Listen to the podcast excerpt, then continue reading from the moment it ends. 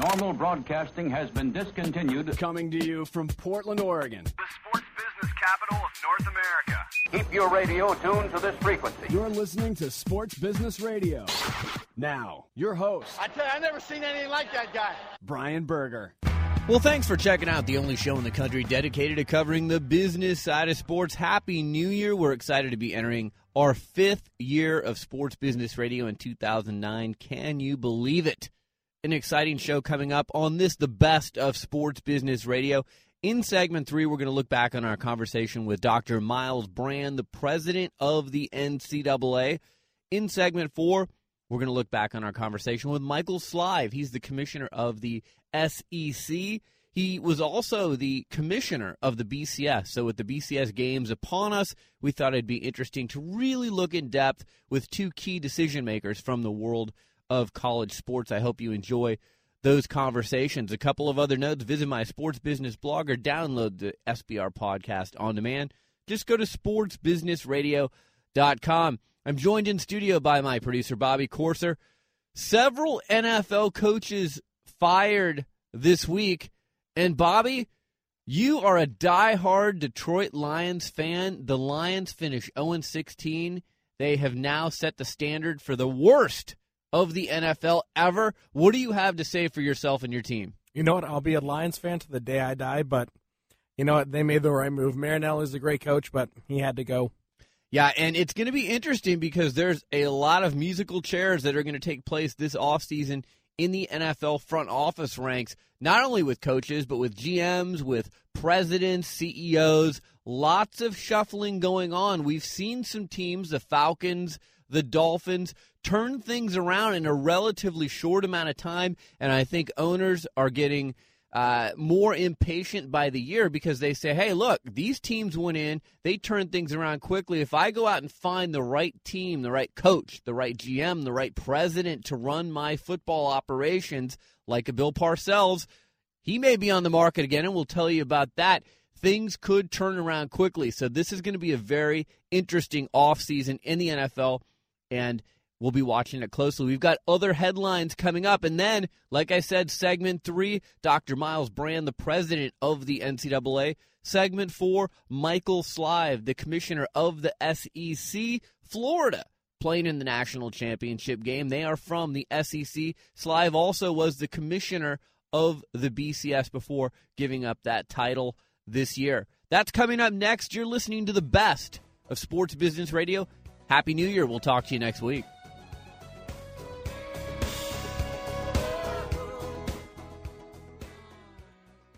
This is Brian Berger from Sports Business Radio. I know many of our listeners dream of a job in the sports industry but don't know where to begin. To me, it's an easy call. Go where sports business education got its start at the Warsaw Sports Marketing Center at the University of Oregon.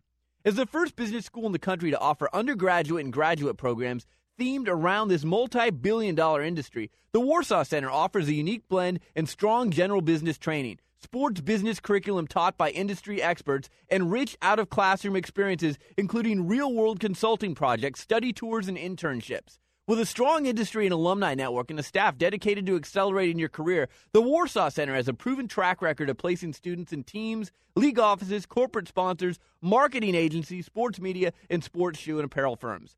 But like any elite team, there's only a few spots on the roster. To learn more, visit sportsbusinessradio.com for a link to the center's website. The Warsaw Sports Marketing Center. Passion, integrity, and leadership in sports business education.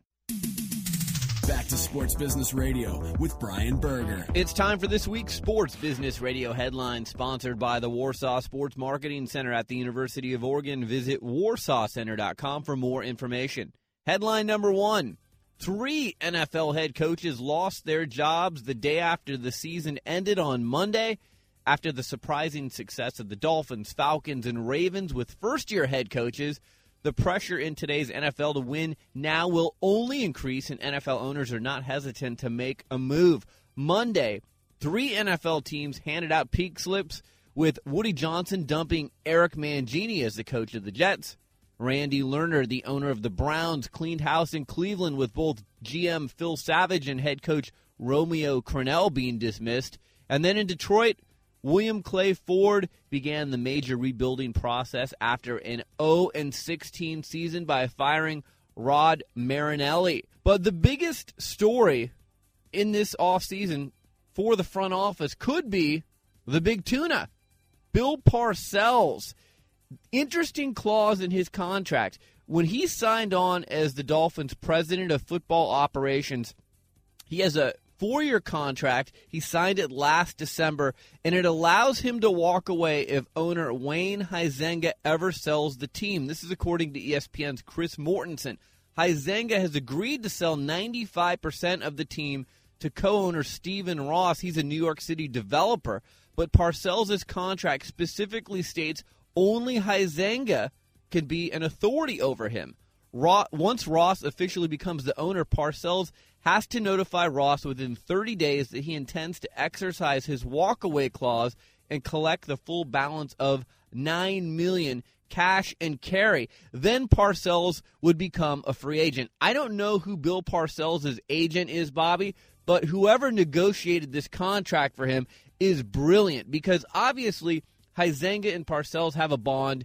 He only wanted to work for Huizenga. He may continue to work for the Dolphins, but having this clause in his contract, having the ability to walk away with $9 million and then go sign a new contract somewhere else where he can work for someone who he also has a close bond with and get more money. This reminds me of like one of those Larry Brown contracts where you work for a year and, you know, he did an amazing job this year. Let's not shortchange Tony Sparano, the coach of the Dolphins but the decisions that Bill Parcells has made, he took the Dolphins from 1 and 15, worst team in the NFL, to 11 and 5 in the playoffs. Biggest turnaround in NFL history. It is, and you know, I want to know where can I hire this guy because you know my contract with you is pretty solid, and I love the benefits of working for the show. But hey, if you ever leave, I gotta know that I'm gonna be rewarded somehow. Well, the Jets, the Lions, the Browns, and the Raiders are among the teams reportedly interested in Parcells if he leaves the Dolphins. Watch this story closely; very interesting. Our next headline: The New York Yankees signed first baseman Mark Teixeira to an eight-year, $180 million deal. Teixeira was one of the most sought after free agents on the market this offseason. His agreement includes a $5 million signing bonus and a full no trade provision. The deal gives the Yankees control of the four biggest contracts in Major League Baseball.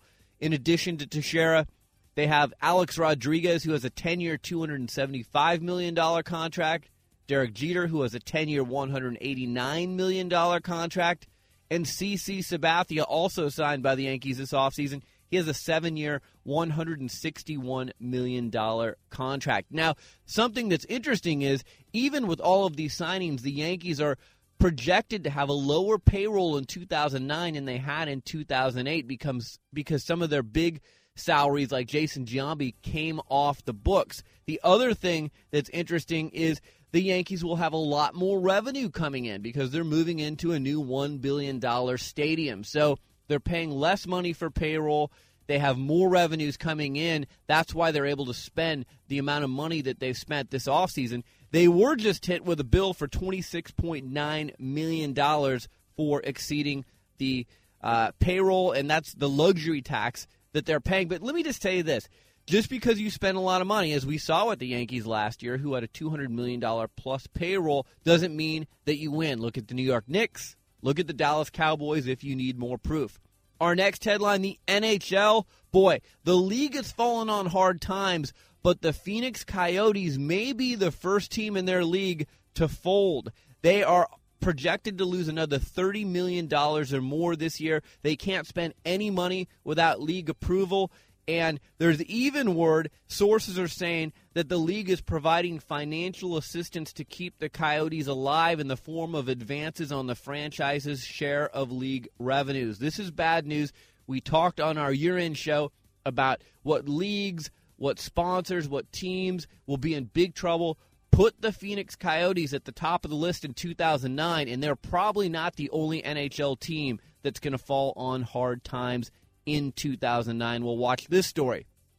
Our last headline of the week The Roger Clemens Institute for Sports Medicine, which opened in January of 2007, will no longer carry the embattled pitching great's name. The Memorial Hermann Hospital healthcare system announced this past week that Clemens' name will be removed effective immediately as the fallout from the Mitchell report continues to haunt the winner of 354 major league games and seven Cy Young awards. The facility will be renamed the Memorial Hermann Sports Medicine Institute. More bad news for Roger Clemens.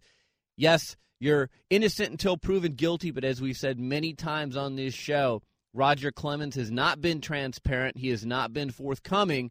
And in the court of public opinion, he certainly looks guilty. All right, coming up in our next segment on this, the best of sports business radio, you're going to hear from our past conversation with Dr. Myles Brand, the president of the NCAA. If you've always wondered about the inner workings of the NCAA, you're going to want to tune into this conversation.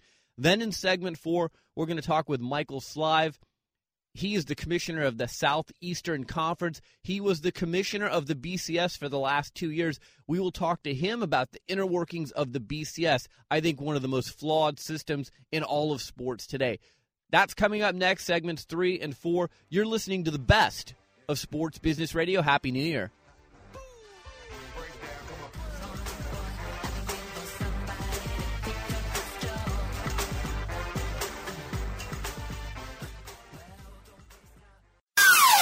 Sports Business Radio talks to the people who call the shots in the world of sports. My guest is Dallas Mavericks owner Mark Cuban. Let's go back to the year 2000. The year before you bought the Mavericks, they were 40 and 42. Fan interest was pretty lukewarm. When you bought this team, what did you see in this team? What was the potential that you saw to get them to where they are today?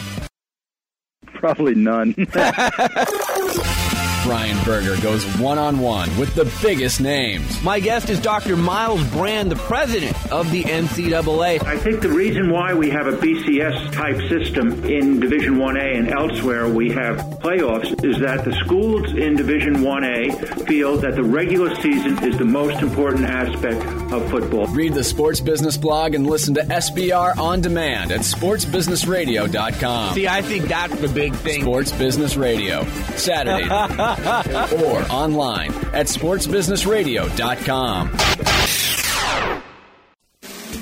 One on one with those making the big time decisions that impact your sport. This is Sports Sense on Sports Business Radio. Sports Business Radio.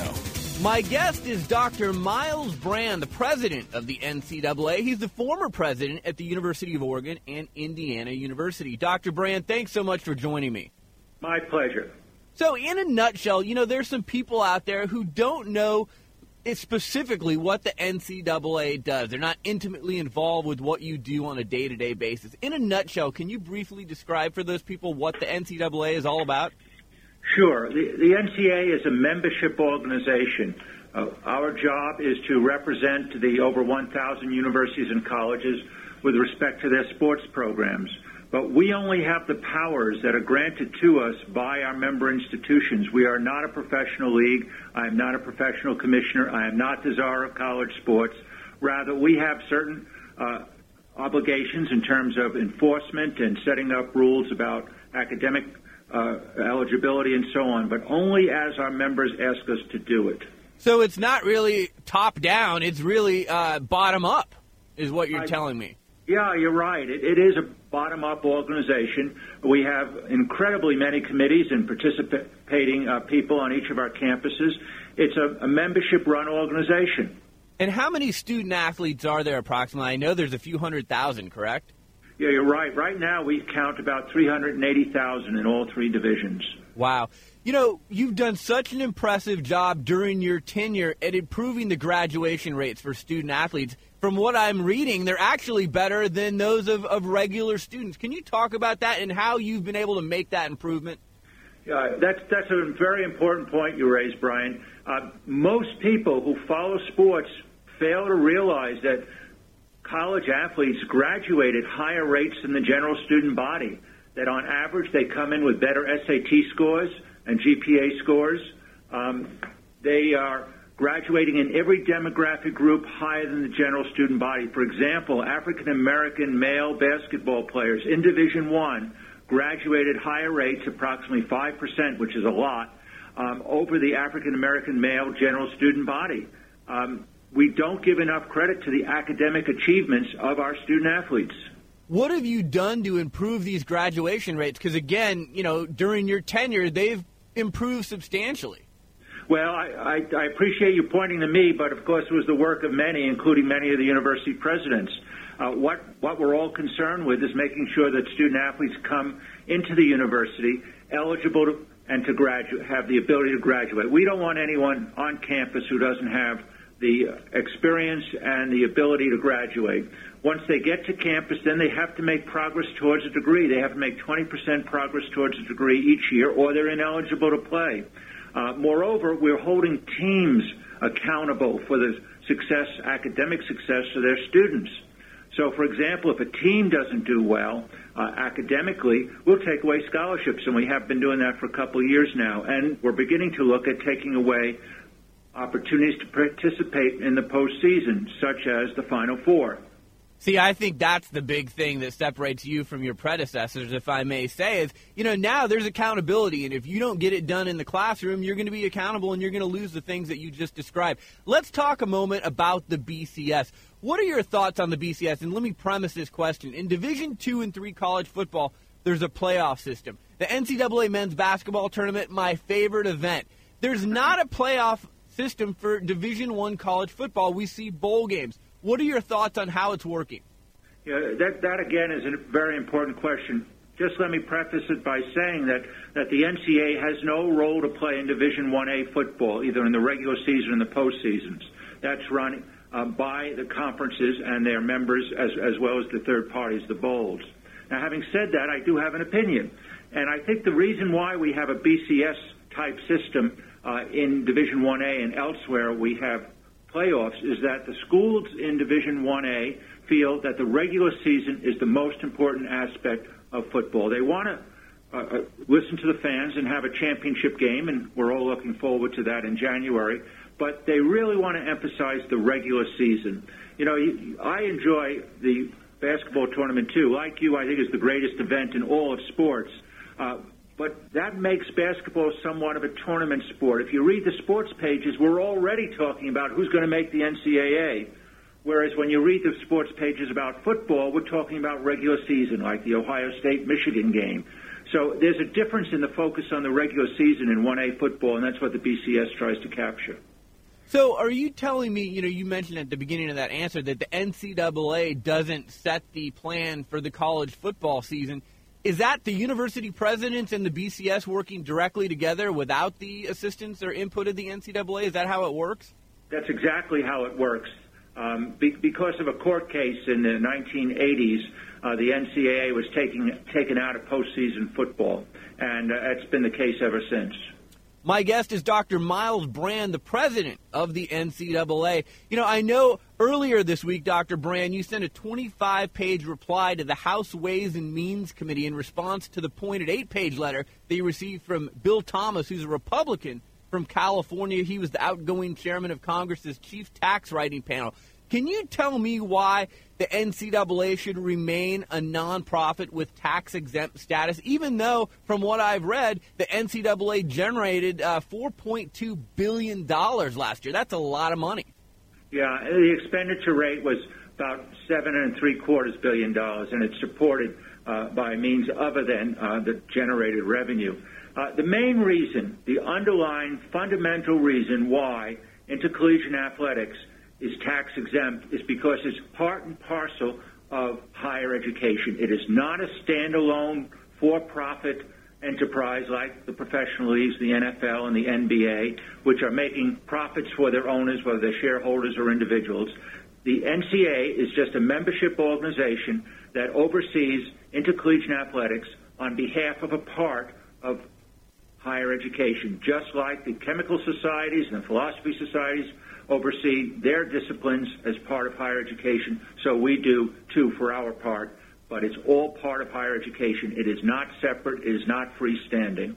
So the money that's raised, the tremendous amounts of money that are raised from CBS, from ESPN, from your television partners, that goes back into the universities to cover the other sports that aren't the basketball and the football, like the baseball, the soccer, the golf. Is that where that money goes? That, that's exactly right. All the revenue that comes into the NCAA, the NCAA home office takes off about 4% to run the administration of it. All the rest is distributed to the universities.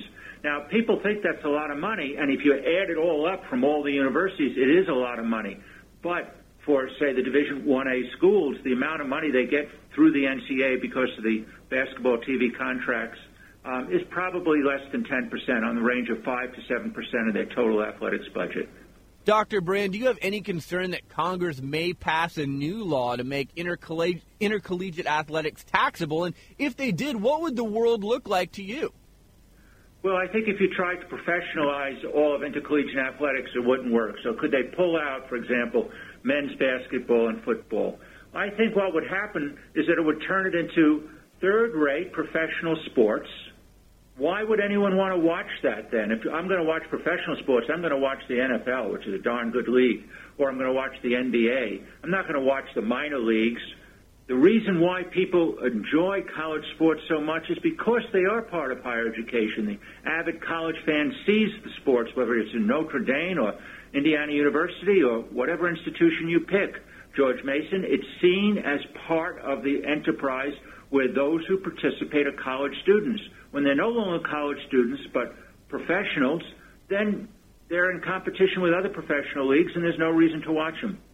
So I, I think we'd see uh, the demise of college sports as we know it in that case.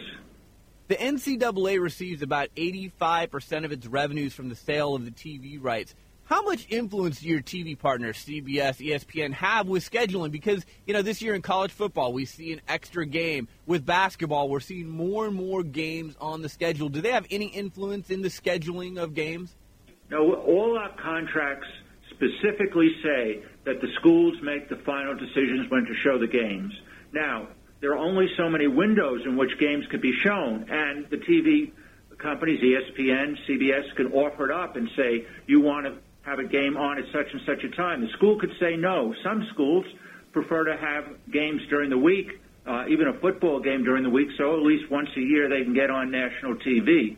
But the fact of the matter is the decision is always the schools.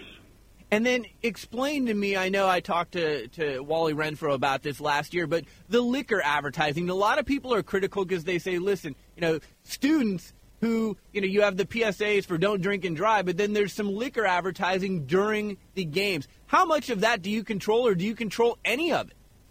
Well, we do have policies about it, and our members, in fact, just recently uh, reaffirmed our policies and clarified them. The fact of the matter is, you cannot show more than one minute per hour of alcohol advertising, and that only includes beer. We don't do hard liquor, as, as some uh, uh, elsewhere on TV is now being shown. Right. Uh, and the fact of the matter is, we do monitor it very carefully. In fact, there have been ads that we would not like let go on the air because we thought they misrepresented the nature of higher education.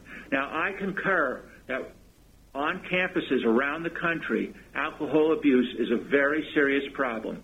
And we also have a great deal of underage drinking. I certainly knew that as a college president, and it's still the case. Uh, unfortunately, um, colleges and universities have a hard time getting control of it. Somehow, I don't believe one minute of advertising while watching the Final Four is the cause of that on campus.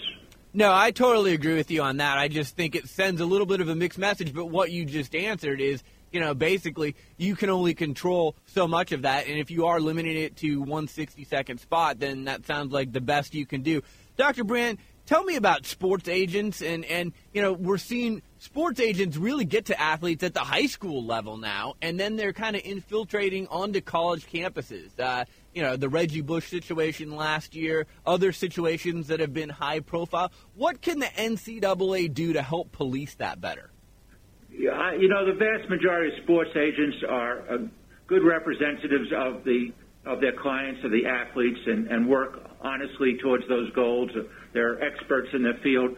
But there are also some, uh, a minority, but some uh, unscrupulous sports agents who will try and take advantage of young people.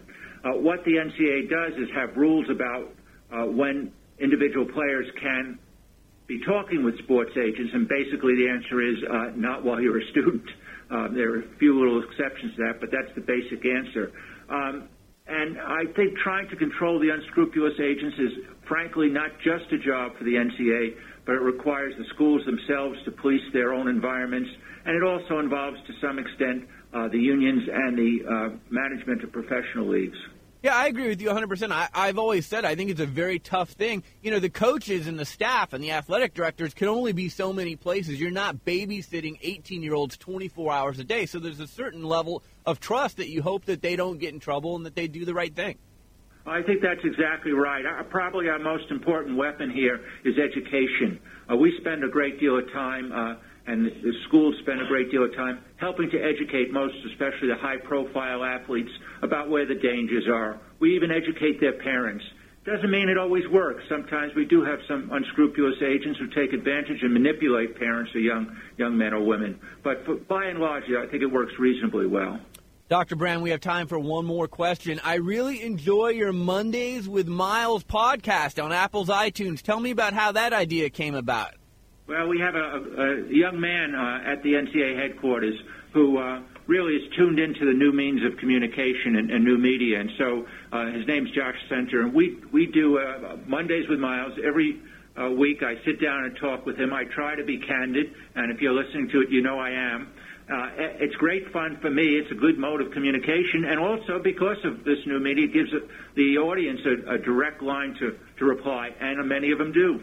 No, I think it's terrific, and uh, again, in this new way of communication, uh, you know, it's being proactive from you, and I commend you for doing that. I appreciate you taking time with me this week. I know you've got a very busy schedule. Guests appearing during our Sports End segment will be treated to the gold standard of all steakhouses, Morton's the Steakhouse, the best steak anywhere. For the Morton's nearest you, go online to www.mortons.com. Again, Dr. Brand, thank you so much for making time. I'd love to have you on again in the future.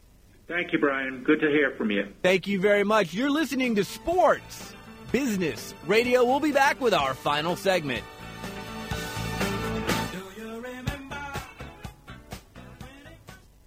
Hi, this is Brian Berger, host of Sports Business Radio.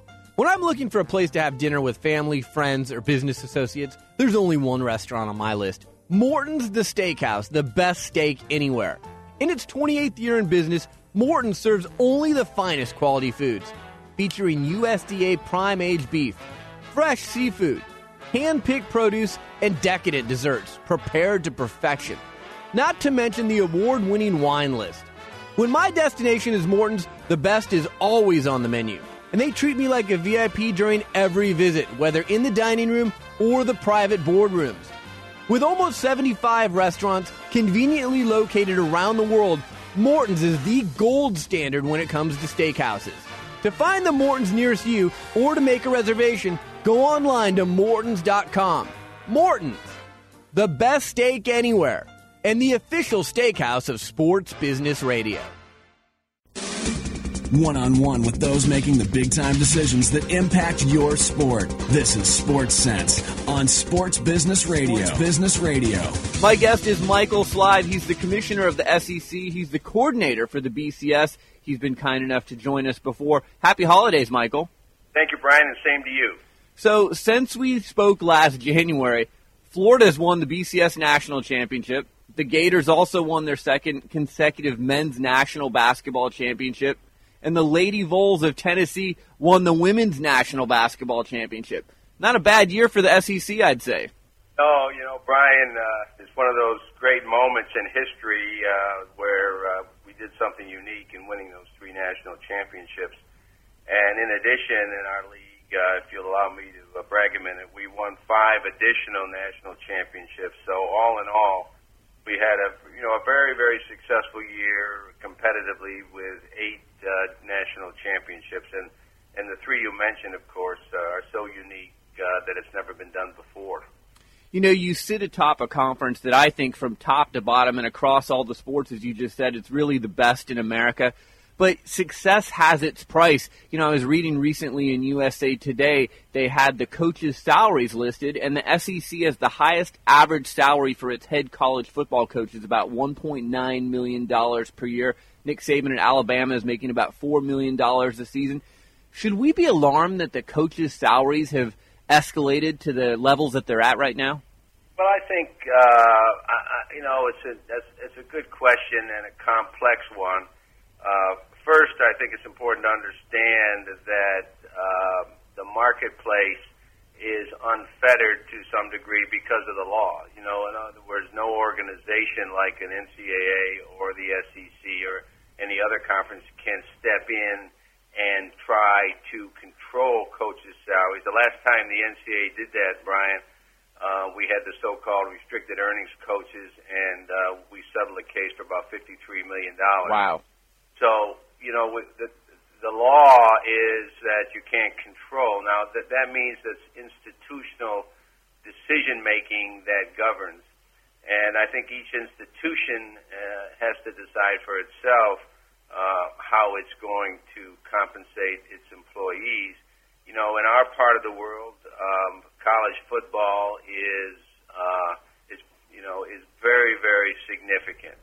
Um, last year we drew 6.5 million people uh, to our games, and we televised somewhere around 75 or 80 percent of our games.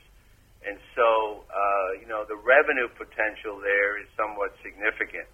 I think Myles Brand has said it well when he talks about expenses, including compensation, outstripping uh, in terms of growth, you know, the, the growth rate that an institution experiences because the actual cost, the actual operations cost of athletics is about 3% of the university's expenses, and that's about the same as it was 15 years ago. But I do understand and uh, have some concern about the relative, you know, the relative comparison of a president's salary to a coach's salary. And I think that's been expressed by all. But the mechanism to control that when you have in, independence uh, among institutions is just not there. And one more question about coaches, and again, I'm sure this comes down to each institution, but you know, it seems like more and more we see not only football coaches but basketball coaches leaving for more lucrative offers. I mean, these coaches are free agents. It's a free nation. They can do whatever they want. But what they've done is, you know, they've sworn the allegiance of some of these recruits who have come to that school because of them. And then the coaches are down the road. Do you think it should be more difficult for coaches to get out of these contracts? Well, again, um, whether I think so or not, sure. Uh, you know, I definitely do think so. However, there really isn't a way in which, uh, except by contract itself, uh, to to change that. So when institutions and coaches negotiate contracts, you know, those issues have to be resolved contractually because you you can't do it uh, organizationally. Now, the one place where we try to deal with this issue straight up is in the National Letter of Intent, where we tell the prospects that once you sign a national letter, you are signing with the institution. And uh, if a coach leaves, uh, you know, that is not an, uh, a, a circumstance that would relieve the student athlete from uh, the national letter. The hope there is now whether it's naive or not is another matter, but the hope there is is that the prospect will pay a great deal of attention not only to the coach but to the institution itself and make a decision based on the institution. My guest is Michael Slive. He's the commissioner of the SEC. He's the coordinator for the BCS. Michael, last time you were on, we talked about your role as the BCS coordinator. You said it's a rotating role. I think you're in your second of a two year commitment. Um, so what's next? Uh, have you guys decided who's going to replace you, and when does that person step into the role that you're in right now? Uh, the John Swofford of the ACC will me, Brian, as the coordinator, effective immediately after uh, the January 7th national championship game. You know, I've spoken with many of the decision makers like yourself, and I think I figured out the three main reasons for keeping the system the way it is, and I want you to correct me if I'm wrong. Number one, the university presidents like the history of the bowl games. Number two, the Presidential Oversight Committee feels that the current system emphasizes the importance of winning during the regular season. That's what you just mentioned. And then number three, the university presidents really don't want to play games in December when student athletes are taking their exams. Would you agree with this assessment, and are these concrete things that aren't going to change? Well, you know, um, I don't anticipate significant. You know, I don't let, let me answer your first part of your question. Okay. I think the first part is, I think those items uh, that you, those criteria or characteristics that you just outlined are correct. Um, and uh, the you know the, the value of the regular season, the excitement of the regular season, the playoff element of the regular season, um, the rivalries that that people do not want to diminish the value of all of that. You know, it contributes. The second part, the bowl system, it has a long tradition. Again, there are people who feel like there are too many. You know, there are arguments on both sides, but but there is one argument that that really is important to us, that is that as I look at our league this year with nine teams going to bowls, if there are 100 players on a team, that means 900 and maybe closer to a thousand young men are going to have a postseason experience in a community that they they may never have been to, or one in which they've never experienced the culture, and you know that's uh, that's very significant, and it's an opportunity that we that we're trying to make sure we continue to have. And then the academic calendar is just complex. You know, we take we don't play our bowl games until very late in the in the, you know September 28, 29. We have exams in December. And I and I've talked about football staying as a one semester sport because you don't want to take the first two weeks of a new semester and have teams so enmeshed and so visible and in such demand that they can't really get a grip on their academics early in the year. So, uh, you know, you, you start out in August, August, September, October, November, December, January. And so the, I think the presidents are just concerned about that. And I think all of us are concerned about that. And uh, so those are, you know, and, and people argue, and, and people, you know, we get, we, I must have, I would tell you, Brian, I've got at least two feet a stack two feet high of proposed models, all in good faith. People mm-hmm. who want to, you know, who want to see something different. But it's very hard to try to put everything together. The only, you know, one of the things I've talked about is maybe the only potential uh, format that would satisfy everybody is is a flexible format that you just change the format every year depending on how the year came out, and you can't do that in in, in realistic terms. So we're all trying to do, you know, it's hard to satisfy everybody, and we're all trying to uh, think about that, and that's why you've seen me say that I've been open-minded and maybe looking at a plus one, uh, which is would be that you take the existing the existing structure and you'd make a couple of games, sort of, a, you know, a uh, play-in towards a an international championship game, and that's under that's being looked at, it's debated, but uh, that at least fits within the current calendar and structure. So, bottom line, do you see any scenario in the next decade where bowl games in a playoff format, maybe an 18 or even a 16 team format, could coexist together? Well, you know, you, you one can never predict what other people will do. You know, by that time I will be gone, and a lot of other people will be gone, and who knows what another generation may think but I don't I don't see it you know in the in the folks that are involved now. I don't see a significant change of mind amongst the presidents and, and, and chancellors. Um, so uh, again, um, one of the concerns, you know, if you when you think about that, uh, one of the analogies that I've been given is that if you did that, then certain bowls are going to be much less important than other bowls. Although you know we have a little bit of that now. Um, and one bowl executive director said to me, you know, if I become a part of the NIT of college football, we won't continue the bowl. And I think that's pretty much how people feel. So if you go to an extended playoff and you have a lot of bowl, you'll probably not have the bowl system as we know it today. My guest is Michael Slive. He's the commissioner of the SEC. He's the coordinator for the BCS. We've got just a few minutes left. Michael, the Sugar Bowl, the BCS National Championship game, they're going to be played in New Orleans. I think it's terrific. Maybe talk about the impact of these games on the New Orleans community as they continue to rebuild. Well, I think it's going to be, Brian, very significant. Um, you know, we were, we, we were, we're, this is part of our world down here, and when Katrina hit, um, city was inundated. Uh, the Sugar Bowl people stood tall. That we took, they took the game to Atlanta, kept it alive, promised to come back, did come back uh, in a in a in a refurbished Superdome, and now with the national championship, the, the media and the nation can focus again on New Orleans. And I've said over and over again um, that the the question and the question is, as you have posed it, it's not so much what New Orleans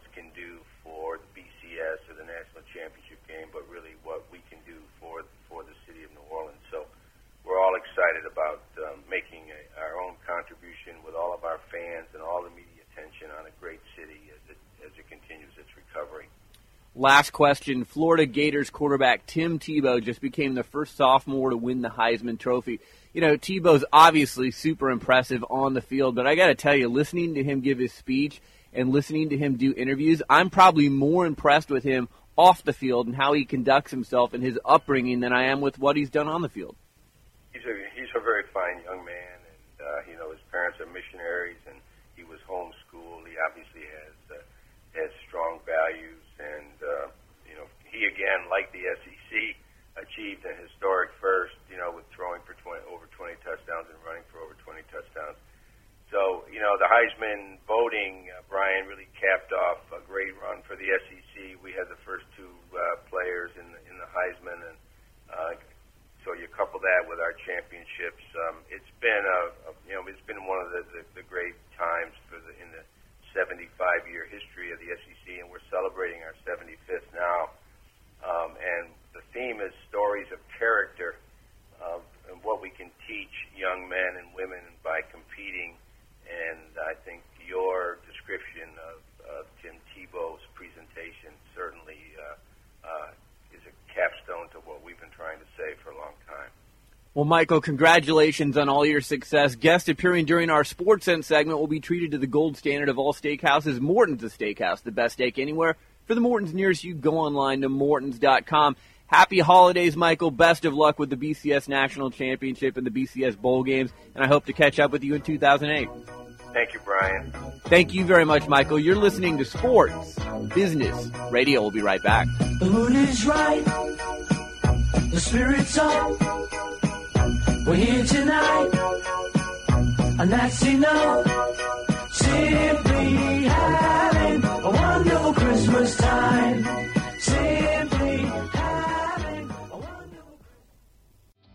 Brian Berger, host of Sports Business Radio. We live in an age where everything is on the record. What we say anywhere, whether it's in an elevator, in an email, or during a conversation with a reporter, is now being broadcast instantaneously on YouTube, in a blog, or through the mass media. It's easier than ever to spot someone who has been traditionally media trained and is just giving you that same old boring PR speak. I want to help you navigate the tricky media landscape. When I'm not hosting Sports Business Radio, I team with former Nike PR director Lee Weinstein to form Evergreen Media Training. Evergreen Media Training assists individuals and groups by offering unique preparation and training catered to your specific needs. From explaining today's media environment to providing you with post training monitoring and feedback, we'll guide you every step of the way. With nearly 40 years of combined experience working with some of the biggest names in the sports industry, we'll help you communicate your messages honestly, thoughtfully, and from the heart. For an overview and a list of services, visit evergreenmediatraining.com or email me at brian at sportsbusinessradio.com.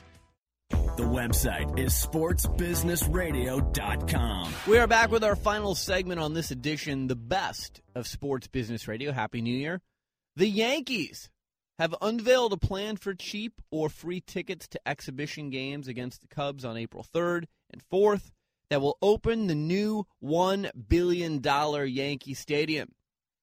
Full season ticket holders will be charged nothing to occupy their designated seats during the exhibitions, while the team will charge 25 cents for bleacher seats and a dollar and 10 cents for grandstand seats, a rollback to what similar tickets cost when the original Yankee Stadium opened in 1923. Now, Bobby, this is a terrific move. I mean, I can't believe that people can actually go to a game for that inexpensive. It's a good dry run for the people who will be running the new Yankee Stadium. But with all of the uh, favors that the Yankees got from the city of New York, there are some that are saying, hey, they should have just made this a freebie all the way around. Oh, I completely agree. You know, if you have a family of four, it's now going to cost you what five bucks to take them to a game. You know, they're playing the Cubs, great team, but yeah, you're right. From from what the city gave them, you know, both games should have been free, and I think maybe even one or two games during the regular season should be free as well. And when we talk about what the city of New York gave the Yankees, they were city issued tax exempt bonds. So, you know, here the Yankees are going to be making a lot of money and they have tax exempt bonds that, you know, they don't have to pay back to the city of New York. So, you know, some people are saying again, hey, they should have made these free seats. But look, 25 cents to go to a Yankees game. People better enjoy it because some of the tickets are going to be $2,500 a seat when the real games start. You know, I might even hop on a plane just to go see the game if I only got to pay a quarter to sit in the outfield. Well, I think you and many other people are going to have that same idea. So uh, you might want to get that idea going uh, quickly. All right. Thank yous on the show. Thank you again to Dr. Myles Brand and to Michael Slive for joining us way back when. Good to look back on their conversations and maybe learn a little bit more about the NCAA and the BCS. Our show staff Nathan Roach, Bobby Corser, Josh Blank, Darren Peck, Ron Barr, James Harris, and Doug Zanger. Our sponsors Morton's The Steakhouse, the Warsaw Sports Marketing Center at the University of Oregon, ProTrade.com, and Evergreen Media Training. A podcast reminder you can catch our show on demand via podcast every week just go to sportsbusinessradio.com and click on the podcast page. I'm Brian Berger. Happy New Year. We'll talk to you next week.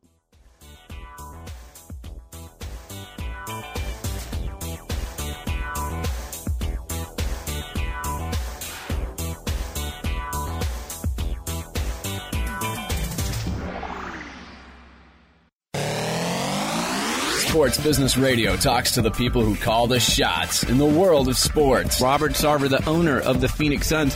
When people come to a Suns game, what kind of an experience do you want it to be for them? We want them to be entertained from the time they walk in to the time they leave.